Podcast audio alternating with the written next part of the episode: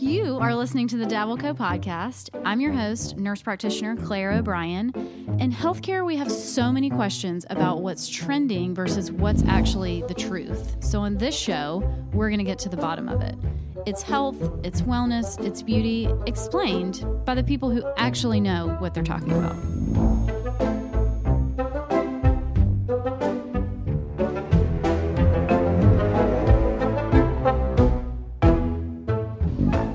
Guys, welcome back to the Dabbleco podcast. This is a series that I've been doing on the potential overturning of Roe versus Wade. Um, I appreciate those of you who've um, sent thoughtful messages and, and, comments and have appreciated um, what I'm, I'm, attempting to do. And so today I've got Pastor Scott Sauls on. He is such an amazing guy. He's the pastor of Christ Presbyterian Church here in Nashville. He actually spent um, quite a bit of time working at Redeemer Presbyterian Church uh, under Tim Keller in New York City. Um, so he's got an incredibly uh, great way of just making us think about things uh, in a different way. And I'm really, really excited to to hear and kind of chat about you know his thoughts and, and a lot of the thoughts that you guys have sent me as well so thank you so much um, scott for coming on I'm happy to be with you, Claire. Thanks for thanks for the conversation. Yeah. So Scott has an, a great essay. So I kind of threw this at him a couple weeks ago, sent him a message, and just said, "Feel free to tell me absolutely not." But um, I think part of this conversation that what's interesting about the potential overturning of Roe versus Wade and, and abortion, obviously, is it's it is a, a medical procedure. However, we we have a really hard time, or we a lot of us feel like we cannot disentangle it from our moral, ethical, religious beliefs. Um, and so that's what Scott and I are going to kind of chit chat about today. So, kind of the first thing, and, I, and I'm going to link Scott's essay in the show notes so you guys kind of know where the basis of this conversation is coming from. But one thing that I, I really enjoyed about what you kind of summarize is just how the terms pro choice and pro life really don't accurately convey what either side is is trying to do. So I'd love to talk about that.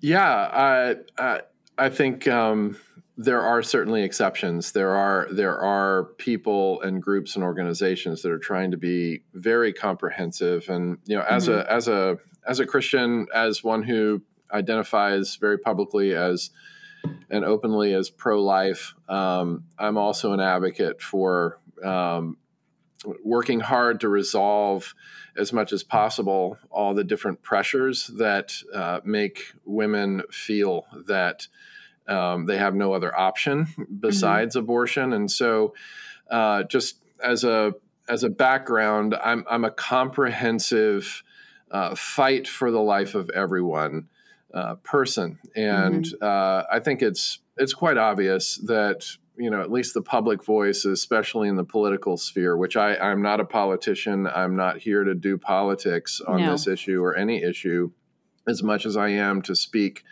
uh, from a uh, moral perspective, from the Judeo Christian uh, ethic on these things. And so on the pro choice side, it's, it's quite obvious, at least with the public voice, that uh, the advocacy is uh, fully in the corner of of the mother. Uh, the language is a woman's right to choose. Mm-hmm. Uh, I think the inconsistency there is that that roughly half of the the people inside the womb are girls, and and uh, in an abortion, they're not given any right to choose. They're not given any autonomy or any authority over what's done with their body. They're completely at the mercy of somebody much more powerful than right. they are um, or a, a, force is much more powerful than they are, the mother as well as others.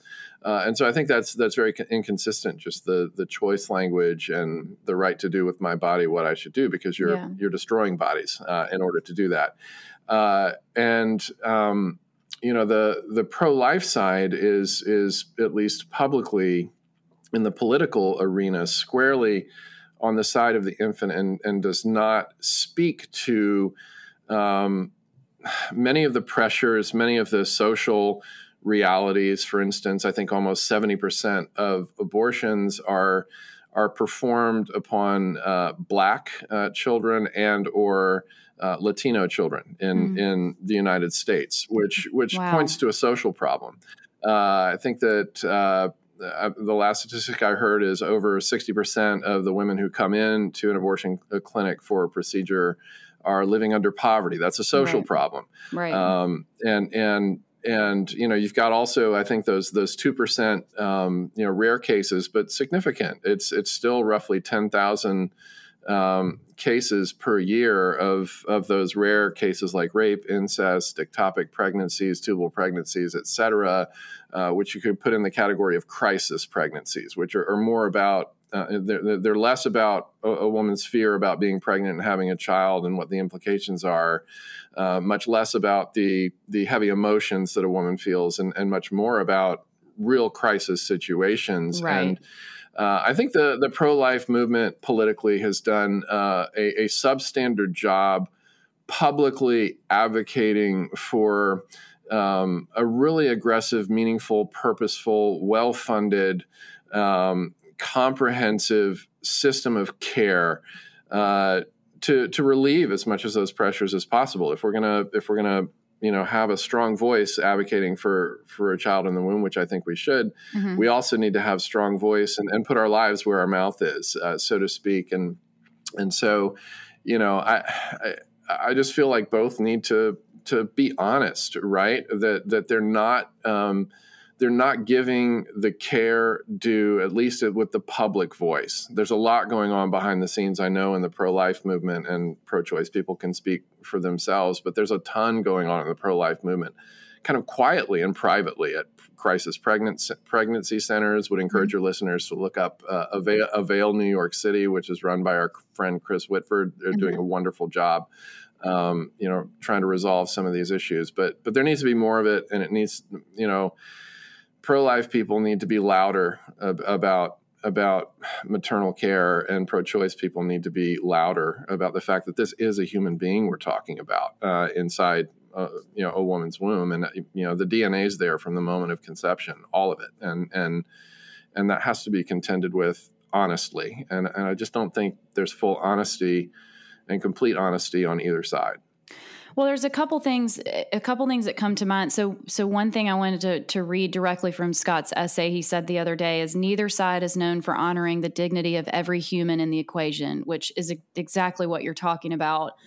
But then I, would love to point out this um, tweet. Okay, so occasionally you said you will jump on Twitter for for some reason. You said it's like a when you're feeling, I don't know, like in masochistic. My, in my like, weak mo- in my weak moments, yes. I'll jump on Twitter, and some someone had had tweeted uh, basically to the effect of, you know, I don't I don't think people actually believe, you know, that a fetus is a human life, and I think everybody's kind of lying to make this a political issue.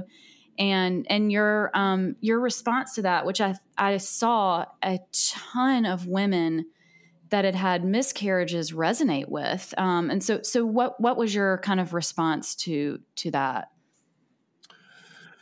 Yeah, well, you know, just candidly, I speak as one who um, you know has has suffered a miscarriage as a father. Uh, my mm-hmm. wife, my wife has had um, at least one miscarriage. We think we think probably 2 mm-hmm. um, and those were those were heart wrenching experiences because because of our belief that that from the very beginning of you know from the moment of conception it is a it is a child i'll, I'll just say this without without passing judgment it, it's it's so very difficult uh, for me to fo- follow that line of reasoning that until it's until the child is in, until the fetus or until the embryo is born mm-hmm. it's actually not a human um, you know just even even um, science speaks against that. Uh, just again, from the DNA perspective, from the fact that uh, I think the last statistic I heard is that that 90% of women who see a sonogram uh, decide to mm-hmm. go forward with the pregnancy because they look and they mm-hmm. see legs and arms and a face and right. a nose and ears and, and all the body parts, right? Um, you get the heartbeat, uh, you know, really early. And to say it's not a human is just I don't I don't I don't have a category for that kind of logic. It, it I, yeah. I, I, can't find it, and it feels to me, and and you know, I, I, you know, I, I, if if there's a position I'm really committed to hold on to, I, I can be tempted at times to to sort of spin the truth, I guess. And I, I feel like I feel like it's a pretty significant, bold, and blatant spinning of the truth.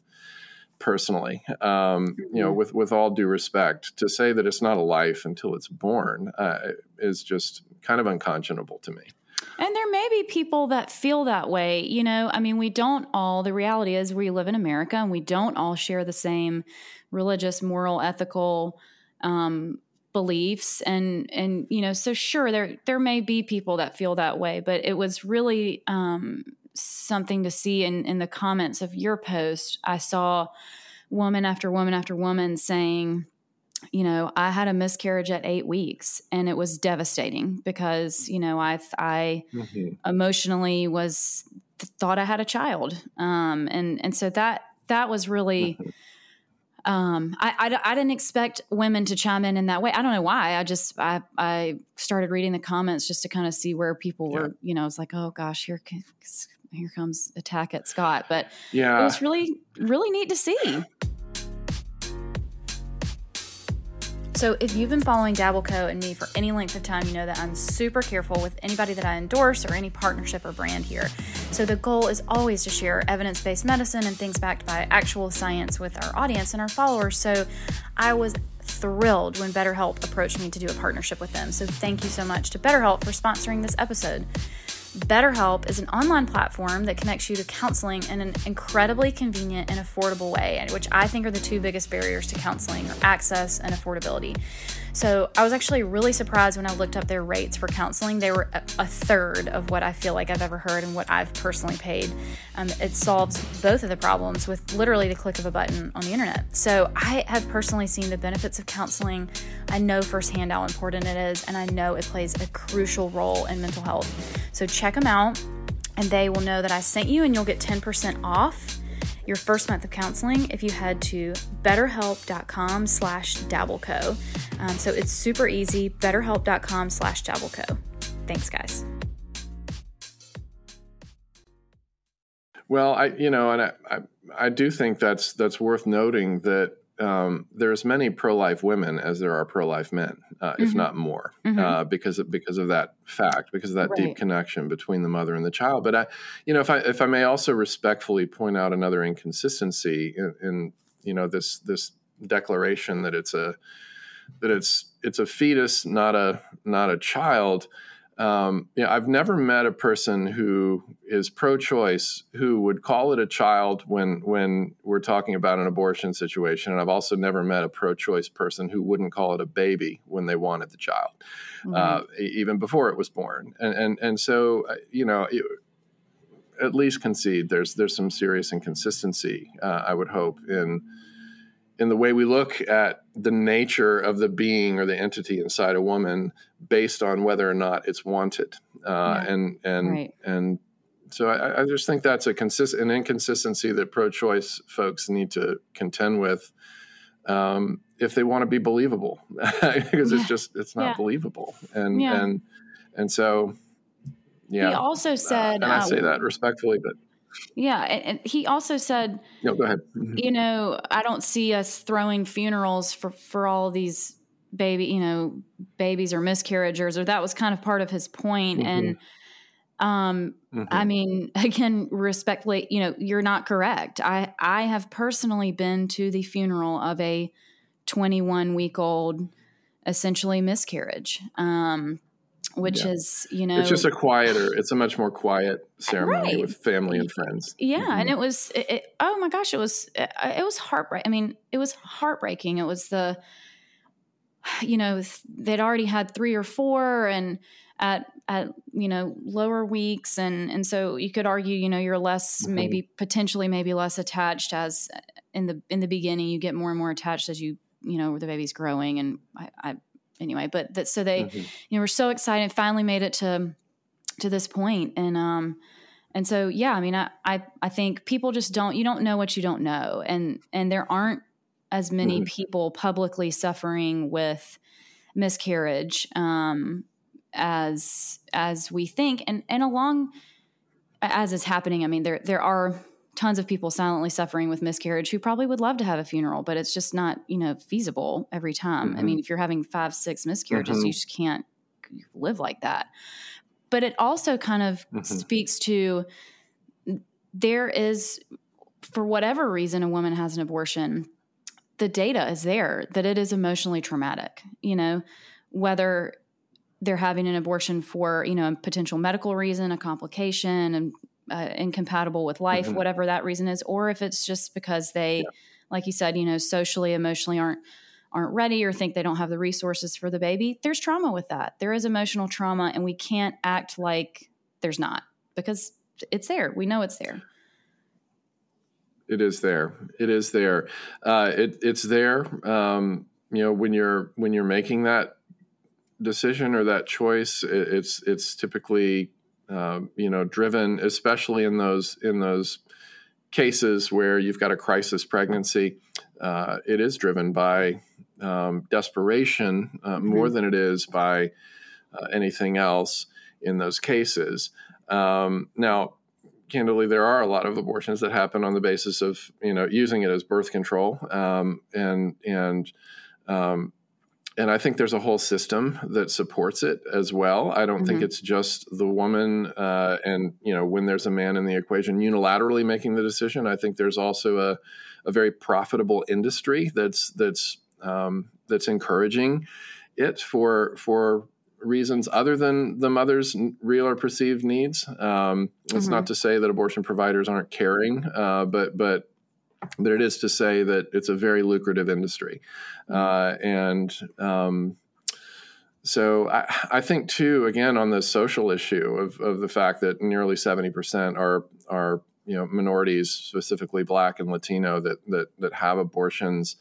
Um, I think it's important to acknowledge just the, the founding of, of, of the, the mothership of the industry uh, was on the basis largely of eugenics. Margaret Sanger founded Planned Parenthood uh, in part, at least, to eliminate black babies and to eliminate black people. And, I didn't know that until I read um, it. That's another essay. part of the story.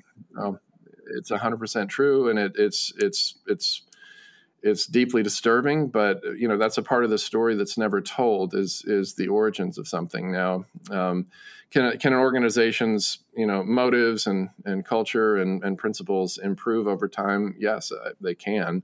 Right. Um, but um, it's important to be honest about the story. I mean, I'll be honest about King David's adultery and murder, and uh, about Rahab the prostitute in the Bible. If you'll be honest about Margaret Sanger. You know, I'll, I'll, be honest about how Abraham and Isaac tossed their wives under the bus and did horrific things, right?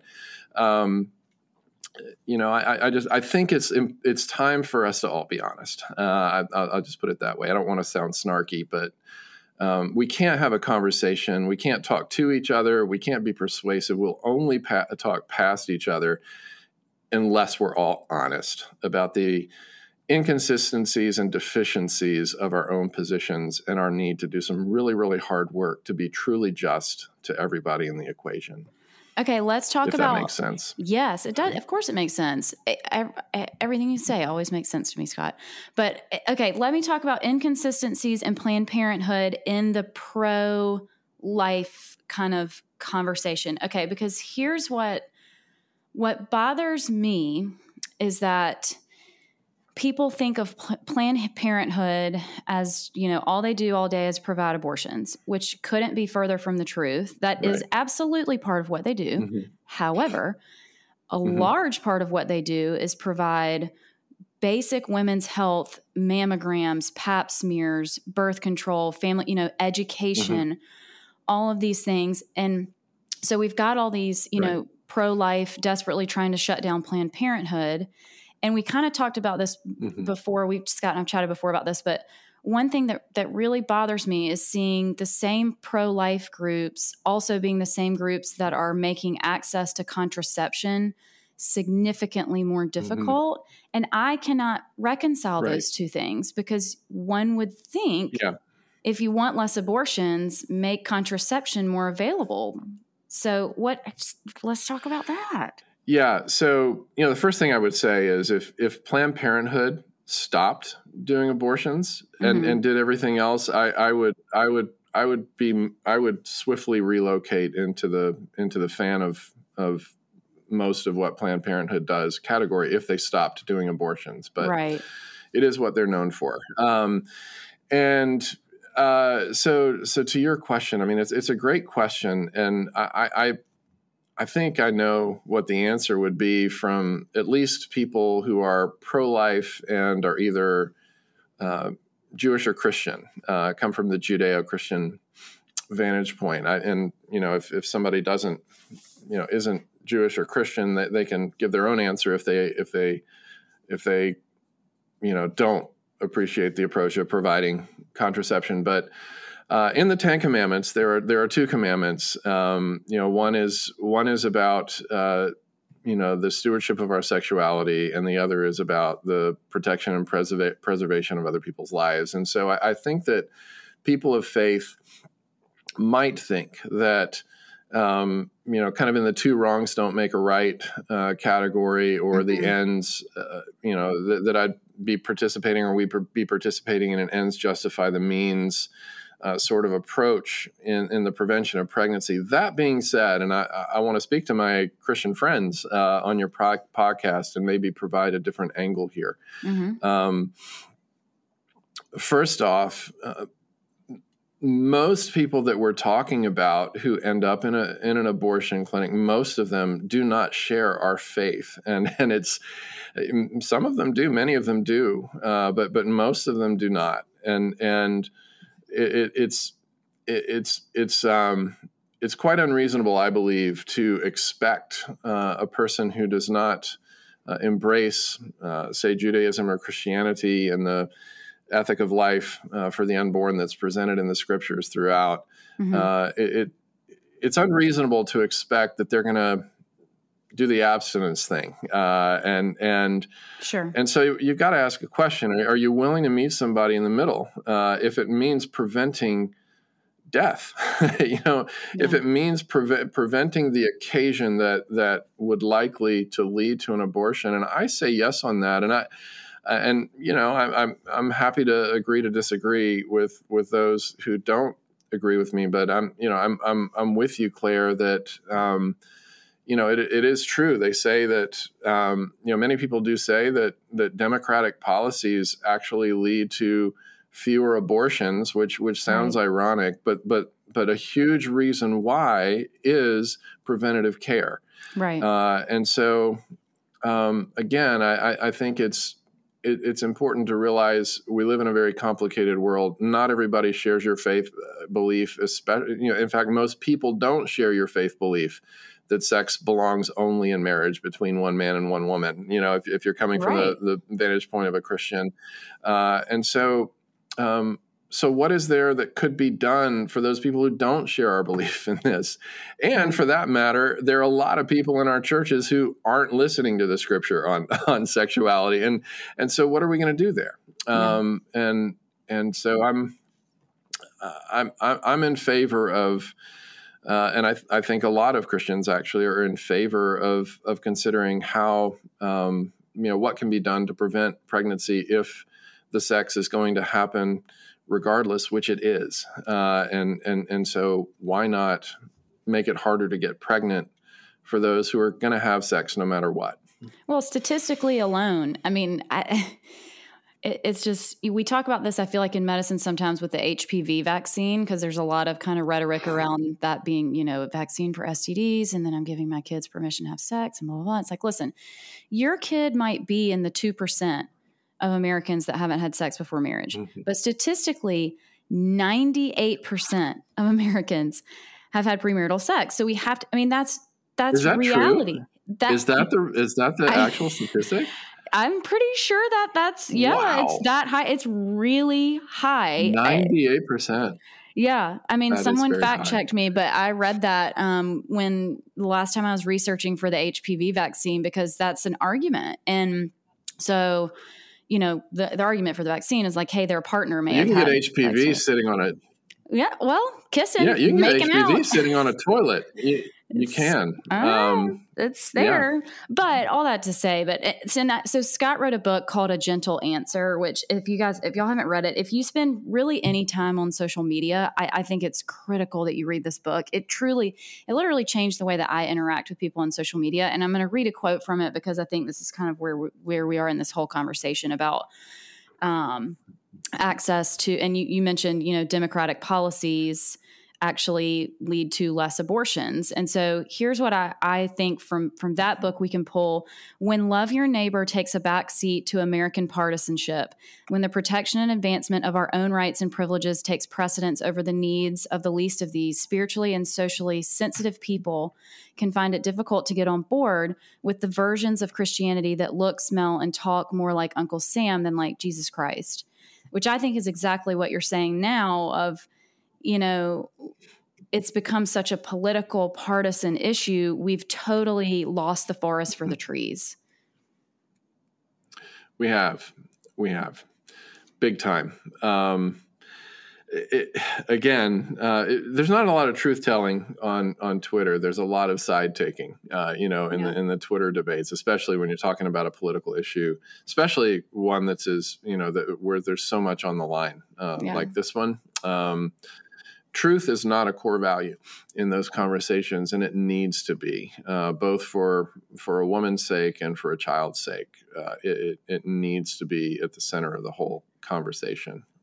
We've just got to get honest, especially about our own inconsistencies. Like like candidly, I I personally think that the loudest because I'm a Christian and because I believe in you know both commandments. Uh, you know about you know sexuality, right? Christians historically have been you know promiscuous with their money uh, and, and being generous and, and mm-hmm. conservative with their bodies and, and you know reserving sexuality for for the covenant of marriage and christians have always held a high value uh, on uh, the dignity and worth and you know worthiness of human life and, and so you know i want to enter i want to enter these spaces um, being consistent uh, and you know one of the ways that i challenge my my christian friends is look if you're if you're a Democrat, you should you should be the loudest voice mm-hmm. uh, for um, for the unborn. If you're a Democrat, because you should be so grieved that the party that you support mm-hmm. uh, is is not on the side of what the scriptures say about about a mm-hmm. child in the womb.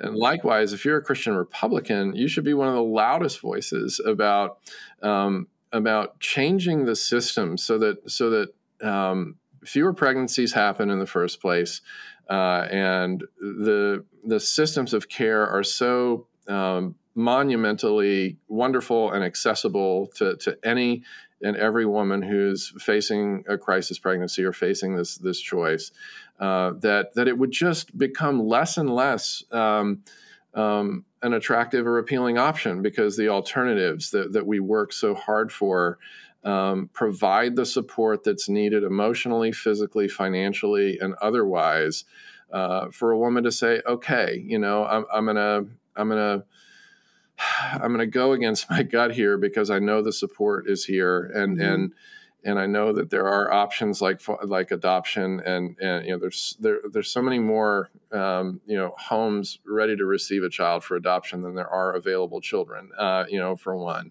Um, and and and but the but the system has to change in order, in order to really pressure. And I, I, think Christian Republicans should be the loudest voices on that. Uh, that it's not just about legally stopping and, and, criminalizing abortion. It also has to be what does love your neighbor look like? Like there's this group in the Pharisees uh, called the Pharisees in the Bible that Jesus is, you know, he's always after them, kind of, you know, pointing out their hypocrisy. And he says, look, you guys you put these these burdensome laws and requirements on people's back, but you don't ever lift a finger to help them.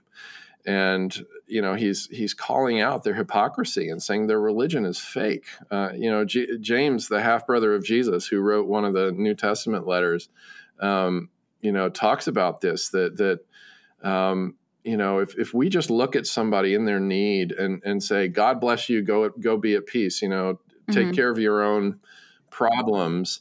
Um, but but you better not uh, you know you better not do something wrong in the process. Uh, but go take care of your own problems, and we don't lift a finger to help. Then then how can the love of God be in us? And that's that's also what what John said, um, uh, who was Jesus' close friend. And so there's this both and dynamic, uh, this comprehensive life ethic, this comprehensive dignity ethic that both the Old and New Testaments present us with uh, that, that demand uh, that we, we care uh, for, protect, and preserve the lives and the um, the the the hearts of the people who are involved uh, in in these decisions. Well, and and kind of going back to what you were saying before, you know that we've got to be the loudest voices and showing the most um, effort in protecting these lives that we're you know trying to save it, i'm just saying we generally meaning like you know if you're a pro-choice christian so there are there's an organization that we are involved with called For Others, and their main um, mission is to basically just get resources into the hands of foster care agencies. And the most fascinating statistic to me, because I think this speaks to, you know, you said there are plenty of there are more families wanting to adopt babies, infants, perhaps, but there are 400,000 children in the foster care system in America. Um, only about 100,000 of those are actually available for adoption, meaning they've been like totally stripped, parental rights have been, you know, totally stripped away. But, and there are yeah. how many churches in America? Take a guess. I'm going to tell you. Oh, I don't know, maybe the same number. I don't know. You're gonna, you're gonna have some ma- magic number here. It's 400,000. wow. And so, mm-hmm. you know, it's real, again, they see, mm-hmm. there are things that are really hard to reconcile. I think that we, like you're saying, mm-hmm. I mean, if we're really going to walk the walk with our lives, um, it can't just look yeah. like, we want to save the baby and then see you later like which is 100%. kind of what's happening now 100% yeah. I mean, can I can I give a little little church history lesson? I promise it won't be boring. Uh, sure. It's an inspiring little yes. church history lesson. Sure. Okay, so so Christianity was born in the Roman Empire, and um, the the Roman government was hostile toward Christianity because it was an influential movement that um, that felt like a threat to the power of Rome and, and the Roman Caesar, mm-hmm. and um, and so so Christians had no government support there was no public advocacy to be made for the people that they were trying to care for, right? But but Christians were the only ones. Like like Roman Empire was a place where where women were discardable, where uh, babies were discardable, especially girls.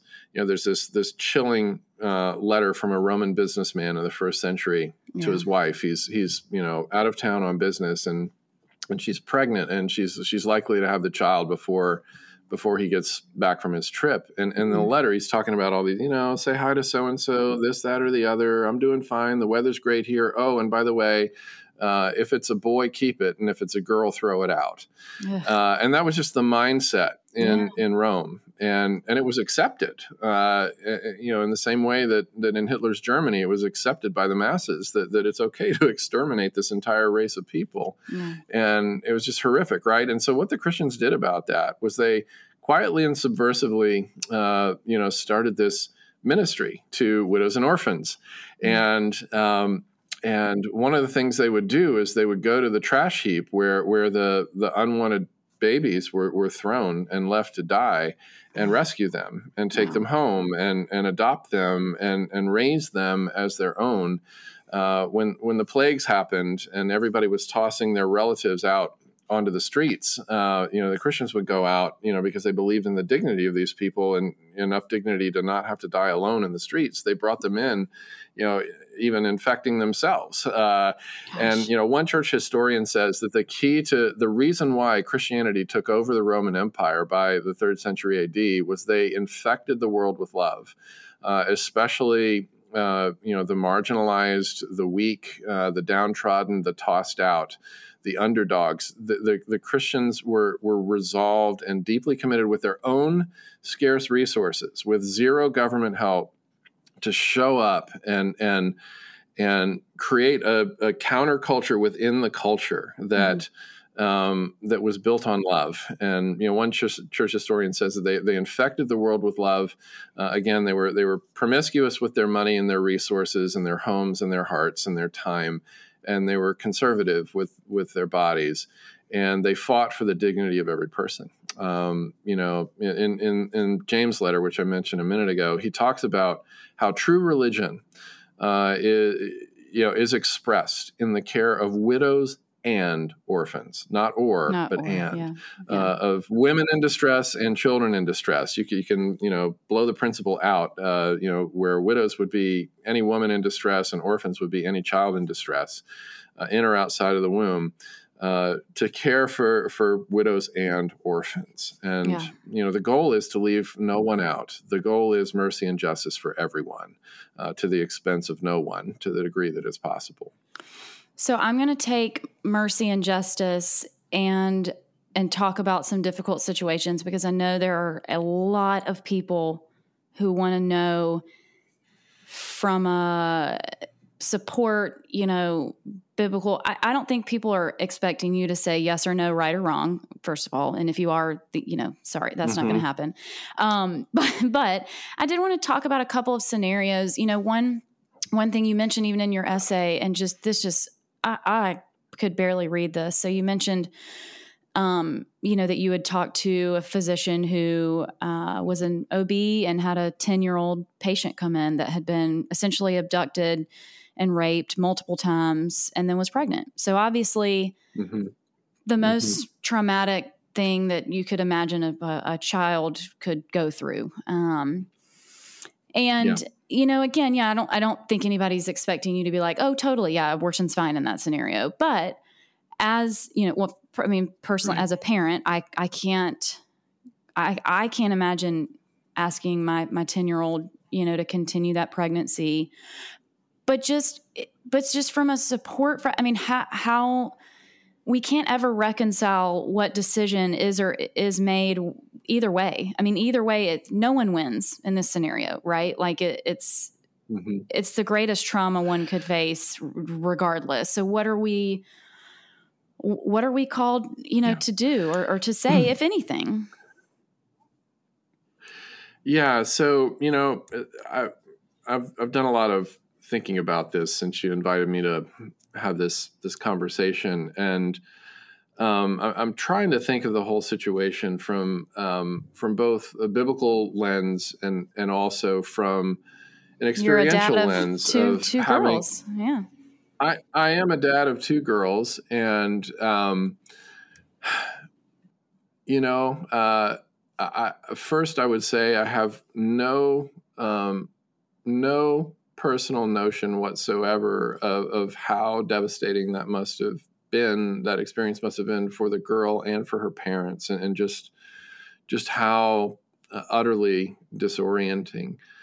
Um, the more I've, the more I've thought about it, Claire, you know, I, I look I look in the scriptures, for instance, and and I see a whole lot of crisis pregnancies where Mhm. um, you know you've got you've got Hagar who's left all alone in the cold. You've got um, the Virgin Mary who was roughly 12 years old uh, when uh, the angel of the Lord came and said, "You are carrying God's child," and she had no money or resources and and no proof that she and Joseph hadn't been fooling around, uh, She which was was scandalous in her, her culture. is So new information she- to r- me. roughly 12 or 13 roughly 12 or 13 um, you know is the was the age of betrothal in in those times which she and joseph were betrothed. And so yeah, um, you know you, you've got a lot of crisis pregnancies eh, you know in impossible situations just first and foremost in scripture uh, you look at the ancestry of, of Christ, which include, you know, his, his lineage includes a prostitute named Rahab, a,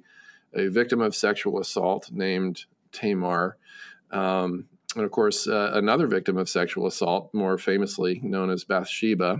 Um, uh, uh, you know, and and you know, you've got all of these traumatic pregnancies that that led to um, lives that became part of the the ancestry of Jesus Christ Himself. And I, you know, I, I think too of just you know even more modern experiences. Uh, you know, I, I googled the other day, uh, almost aborted, uh, well-known people, and on that list, uh, the, these are these are just a few people that we know of whose mothers were facing crisis pregnancies. Some of them devastating circumstances, but they decided to carry the pregnancy through. Uh, Tim Tebow, uh, who's now one of the world's greatest uh, advocates for people with disabilities and special needs and Down Mhm. syndrome.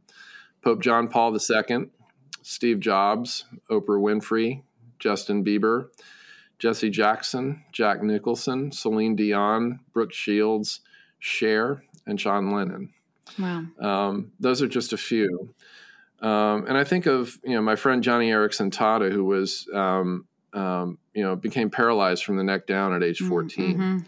Uh, and many people would look at, at her, you know, and, and I think a lot of these these these crisis situations that that I think we're having the wrong argument in our heads. We're having a quality of life argument in our heads, Mhm. right? Um, the quality of life is going to be difficult. The quality of life is, you know, it seems impossible. The quality of life um, is important, but it's not ultimate. Uh, what's ultimate is the dignity and value of life, and um, and, and that's what would compel somebody like me to say, um, you know, Joni Eareckson Tada at age 14, your life is still living, is still worth living. And she went through major trauma. She's written a, you know, a biography about that whole experience and how she just wished herself dead, et cetera. But she's become the foremost global leader uh, uh, of advocacy and care for uh, people with with all kinds of disabilities and special needs. Think about Stephen Hawking, who um, you know is this world renowned scientist who, and physicist who Right. brought so much good into the world, and he spent he he just spent so much of his his life uh, in, in a wheelchair and, and immobilized. Uh, you know, our own daughter, uh, our youngest daughter, um, you know. We, we, we started wondering even when, when she was still in Patty's womb, is there something wrong? Because she didn't move like her sister did, and there there were there was just something off, and Patty felt it as as mother feel mothers feel things when things are off. Um, and and you know Ellie was born and and we we thought that she might actually be severely autistic. And um, never for a moment did we regret um, you know having that pregnancy and we we just figured okay we'll adjust and and this will be our life you know and and you know she, it, it turned out that she did have a sensory integration uh, disorder that that that she was eventually cured from but we've got friends uh, here in our church with a son who's got Down syndrome and autism, and he's 24 years old, and he'll live at home for the rest of his life. And um, he, you know, just in terms of our our church community, is one of the brightest lights, you know, in in in our community, and uh, brings such value Yeah. to um, to the lives of every every life that he touches. And you know, you know this, Claire. At our at our church, we have a, a, a pretty robust you know ministry to people with special needs and disabilities and their families. And what a lot of people don't know about about children with Down syndrome, over ninety percent of of whom are aborted.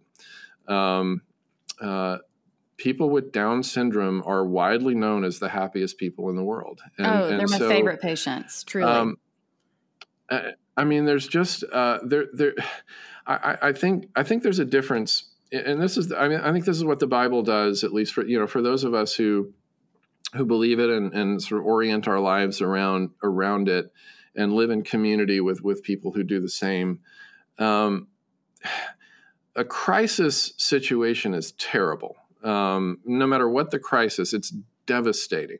Mhm. Um, but there's there's this other feature uh, that, that God has hardwired the human being to be incredibly resilient. I mean, just just think about what our friends in Ukraine are enduring right now, Mhm. uh, and and and the people who make it, they're going to make it. Uh, I think of Viktor Frankl, who wrote, you know, Man's Search for Meaning, who is a Holocaust survivor and, and emerged as this beautiful contributor to to to hope uh, in the world um, through his trauma. And um, you know, this seems to be the pattern of, of of Scripture is that those who who are the most down and out end up uh, at some point or another becoming the most compassionate beautiful life-giving people to their neighbors around them not in spite of the trauma that they've endured but because of it.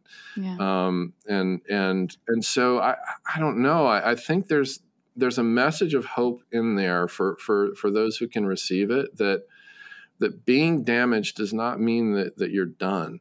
Um, that a major um, curveball that changes the trajectory of your entire life and your entire story um, is is it doesn't mean your life is over and and there there are there are possibilities. I, th- I think of Cyntoia Brown, you know, who I got to visit Yeah. in jail. You know, she was trafficked at age 14 and and and imprisoned as a juvenile and and you know was finally released but but you know her life is is is making such a marvelous difference in the world especially among young at-risk women right now. And so you know to, to think that um, you know maybe a, a hard season of a year or two or maybe even a, a an excruciating season of a year or two i i think there's precedent uh, of of millions and millions of people who have had excruciating seasons of life and and emerge in in in a beautiful broken place you know like like in the bible when when when jacob became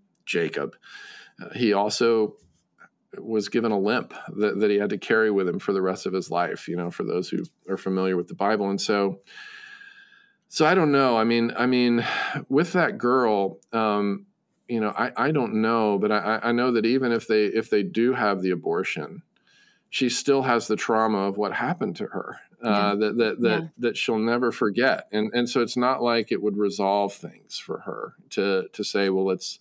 That's a great point. Yeah. Let's let's end the pregnancy, um, and and so I, I just I don't know. I'm I'm just a super fan of first and foremost asking the question, what is the very best system of support and care. Mm-hmm. Um, communally, you know, coming around uh, mm-hmm. people in crisis, financially, uh, I mean, if we can unleash the amount of money that we have as a country to build walls, uh, you know, on the border or to um, to support Ukraine uh, during this season, or to um, to provide COVID vaccinations for everybody, you know, uh, uh, you know, uh, whatever your politics, right? Like if if it feels like a meaningful thing, you're fine if trillions of dollars yeah. go into it. If We've that kind of, imagine Claire, that kind of money, right? Imagine that kind of money going into creating systems that that provide the care, you know, communally, financially, and emotionally for um, for people to be able to have the support they need to endure a crisis. I, I, I think that's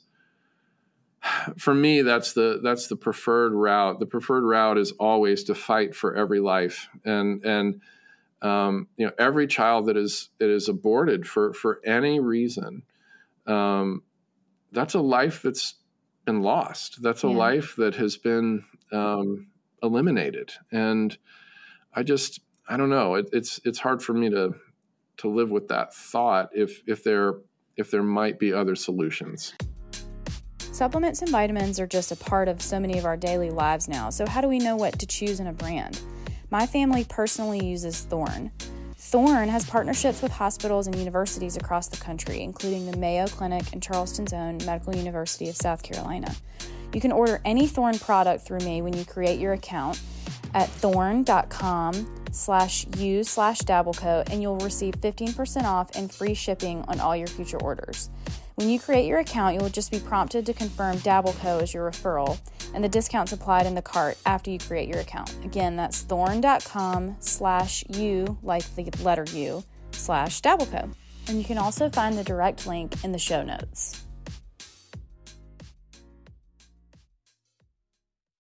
Oh, and I think there are a lot of women on the other side too, even talking really more medically now that are faced with I think about my friend and I'll just kind of briefly tell it because there was an entire episode where she tells the story, but you know, had a full term mm-hmm. pregnancy, expected to come home with a baby. The nurse we were, was ready, you know, everything.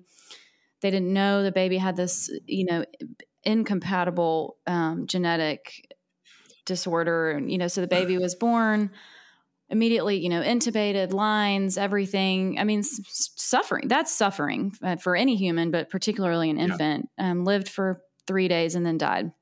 So then she gets pregnant again. Mm-hmm. You know, a couple months later, desperately, obviously, just all she wants is a baby. And genetic testing mm-hmm. reveals, mm-hmm. you know, same diagnosis. Um, and so I do think there are a lot of women who are who do feel that they are making this decision out of compassion um, and and mm-hmm. mercy. Mm-hmm. And I, I, even there's a woman who messages me on Instagram occasionally who, um, when I put up the question box the other day, she said, you know, I'm so pro life. I have multiple children. I, I, you know, believe in the sanctity of of every life. But she has a daughter who has lissencephaly, which is essentially little to no brain activity and has seizures, you know, essentially all day long, every day. And and she said, I, I watch her mm-hmm. su- her suffer every day. And she said, I just I could yeah. never yeah. bring another child into that into that life of of constant suffering. Um, and my friend Sarah in her she shared it on Instagram and she said, which which you actually pointed out to me, she said, you know, maybe you're stronger than I am. Um, which like, oh gosh, mm-hmm. you know, I mean, I do yeah. there are a lot of women I think who are are making this choice in a manner of what yeah. they believe is is compassion for their child. Yeah, yeah. Again, and and, and that's where uh, you know, w- without without without any judgment, um, that's where the that's where the dance happens for people between the quality of life and and right. the value of life argument and you know for those you know for, for for people of faith the you know the the scripture talks about how you know god is the the author and finisher of of life and that he's the one who numbers our days and and mm-hmm. that that our days are in his hands and so um, you know, Christians, you know, for centuries have endured, you know, have have have received that as a call to endurance through through through the hardest things. But you know, easy for me to say. The Bible says this, right? I've never been in your friend's situation, but that those words that she said, um, um, really, I think, um, they break my heart. You know, it, it, maybe you're stronger than me. I I I I I wonder. Um, I wonder if strength can be added to our situations, Claire, with the things that we've been talking about, with just bold systems of care and and support. Mm-hmm. Uh, and you know, I, I, think of a, I think of a um, a family in our church that uh, has a daughter. They have a daughter. It's a couple. They they wanted a larger family, but they had they had one daughter, and she has you know very similar situation. She's always anxious, always kind of screeching, mm-hmm. um, and uh, you know seizures. She's nonverbal. Uh, and she's she's she's like 21 years old now, and you know my wife is is what we call a buddy. Uh, you know, in our special mm-hmm. needs ministry, our, our, our my wife uh, Patty spends a good bit of time with this this young um, woman, uh, and um, not for a moment uh, has that couple, um, you know, regretted having their daughter, mm-hmm. um, but they would also say it, has been the hardest thing uh, every day of our lives for 21 years. It's been the hardest thing, and and um, and they would also say uh, we don't know how we could have done it without a community that we right. know is there for us 24 7 365 days a year mm-hmm. and and and so um, you know rather than weighing in on your friend's situation which which right. just it just seems excruciating to have to to go through that kind of experience twice um, um, I just, I guess, uh, you know, as we're approaching our last few minutes here, we just again want to use a bullhorn to to advocate for you know if, if you're a pro-life community a pro-life person part of a pro-life community to get after it in mm-hmm. in, in terms of of helping to find solutions where communities of people can come around with resources and emotional support to, to people in crisis to, to help reduce the pressure uh, at least but right um, it's it's hard to you know we can't we can't reduce the devastation um, but we can reduce the isolation uh, that, that, that people often have to go through in order to get through their devastation. Um, you know, it's not good for people to be alone in crisis. So I'll, I'll, I'll let that be my you know, final word on that. Yeah, and and one thing I I you know pull again from from gentle answer, and you say because I, I want to tie this into kind of the last quote. Also, sorry, there's someone aggressively mowing the lawn outside my window, and there's like no way y'all can't hear it, but it's just anyway, it is what it is. I can't hear um, it. I can. Sh- I'm shocked.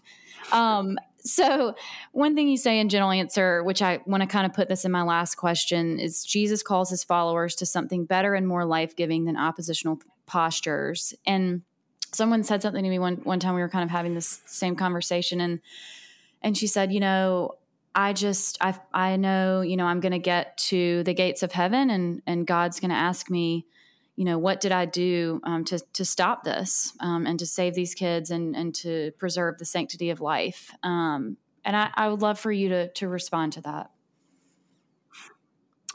Well i, I can only speak from a christian perspective uh, and and you know look at examples like uh, like king david right uh, earlier in the podcast i talked about how the bible is full of a lot of lot of people who went through horrible suffering or who were major screw ups, made terrible decisions. That's actually one of my favorite things about the Bible is that if if there's hope for for people in those situations and who've made those kinds of decisions, then there's certainly hope for for a messed up guy like me. But um, you know, King David, I think is is probably the first thought that I have when you ask that question. Uh, when we bring God into the picture, because what David did um, was he he he exploited his powerful position as king, and uh, it says that he sent for and took uh, the wife of a close friend of his and slept with her.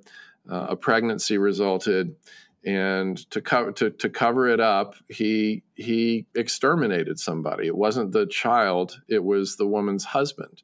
Uh, in order to cover up the fact that he was the father and and so there was there was sexual immorality, uh, abuse of power, mm-hmm. and the termination of another human life, and um, and later on in David's story, he he's confronted by a man named Nathan, and he um, owns up to what he's done on the spot. He says, "I've I've I've sinned," and and and then we get if if if anybody's listening has a Bible, uh, grab it uh, and and open it up to the fifty first Psalm, and there you get David's prayer of confession and asking for forgiveness and mercy from God for these horrific acts that, that he was part of and that, that he perpetrated all of them.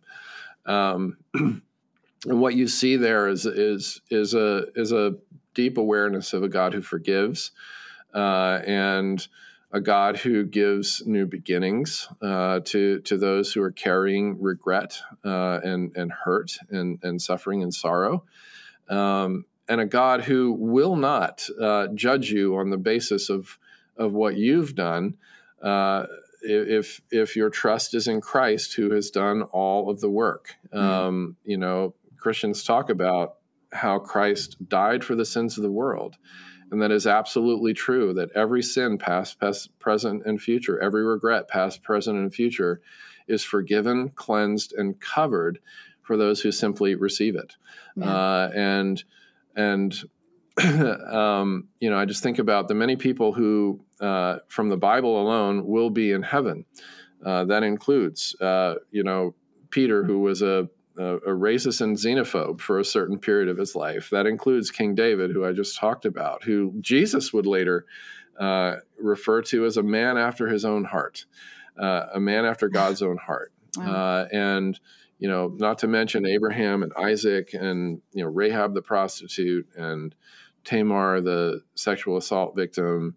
Um, you know, there's just so many. Solomon the womanizer. I mean, there, there are so many people who have, were just colossal um, moral failures, which would probably make the, the, the, very worst person who's fearing that question look like an angel, um, you know, uh, in comparison. Is, yeah. And so, like, yeah. truly, yeah. Um, God lets people into heaven on the basis of grace, not on the basis of the good things we've Works. done, but on the basis of of of what Christ has done. Um, yeah, not on the basis of our works, but on the basis of Christ's works mm-hmm. and Christ's you know willingness to give His life for ourselves. And that, that's another one in, in this whole story. Um, something God endured was the loss of a child, um, and and um, you know, just the, the and, and an excruciating bloody loss of, of his only begotten son, um, which speaks to God's sympathy and ability to enter into our own suffering and our own trauma with us where we are. Well, Scott, gosh, thank you. I know this is a, it's not a fun conversation uh, for anybody, and I really, I really always appreciate you, your perspective, and and just the way that you approach things. Um, and so I know there are people who are going to want to find. So where where can people find you? I know you're on Twitter. Probably that's not the best place to find you, but where else can people find you? just don't. Yeah, just just don't don't get antagonistic towards me on Twitter because because I'll ignore you. Um, but um, I think you know if you're going to link to the uh, the essay you yes. mentioned I'm going to put that in the show notes. Subject yep. in your show notes. Yep. Yeah, if they click that, it's it's actually hosted on my website, so they can mm-hmm. find out you know whatever they want to find out there. I guess for starters. And I, I would love anybody truly mean this if you spend any time on social media um, or just interacting honestly with other humans. Um, Scott's book, A Gentle Answer, which is you know anyway Amazon wherever, um, mm-hmm. is is really really, I think, crucial for us to read kind of in this time of incredible divisiveness. Um, and so, Scott, thank you again. And guys, if you liked the episode, please rate, subscribe, share it. Um, this is how I continue to get wonderful guests. I hope it was helpful um, in just moving forward in, in meaningful discussion. And I'll see you next week.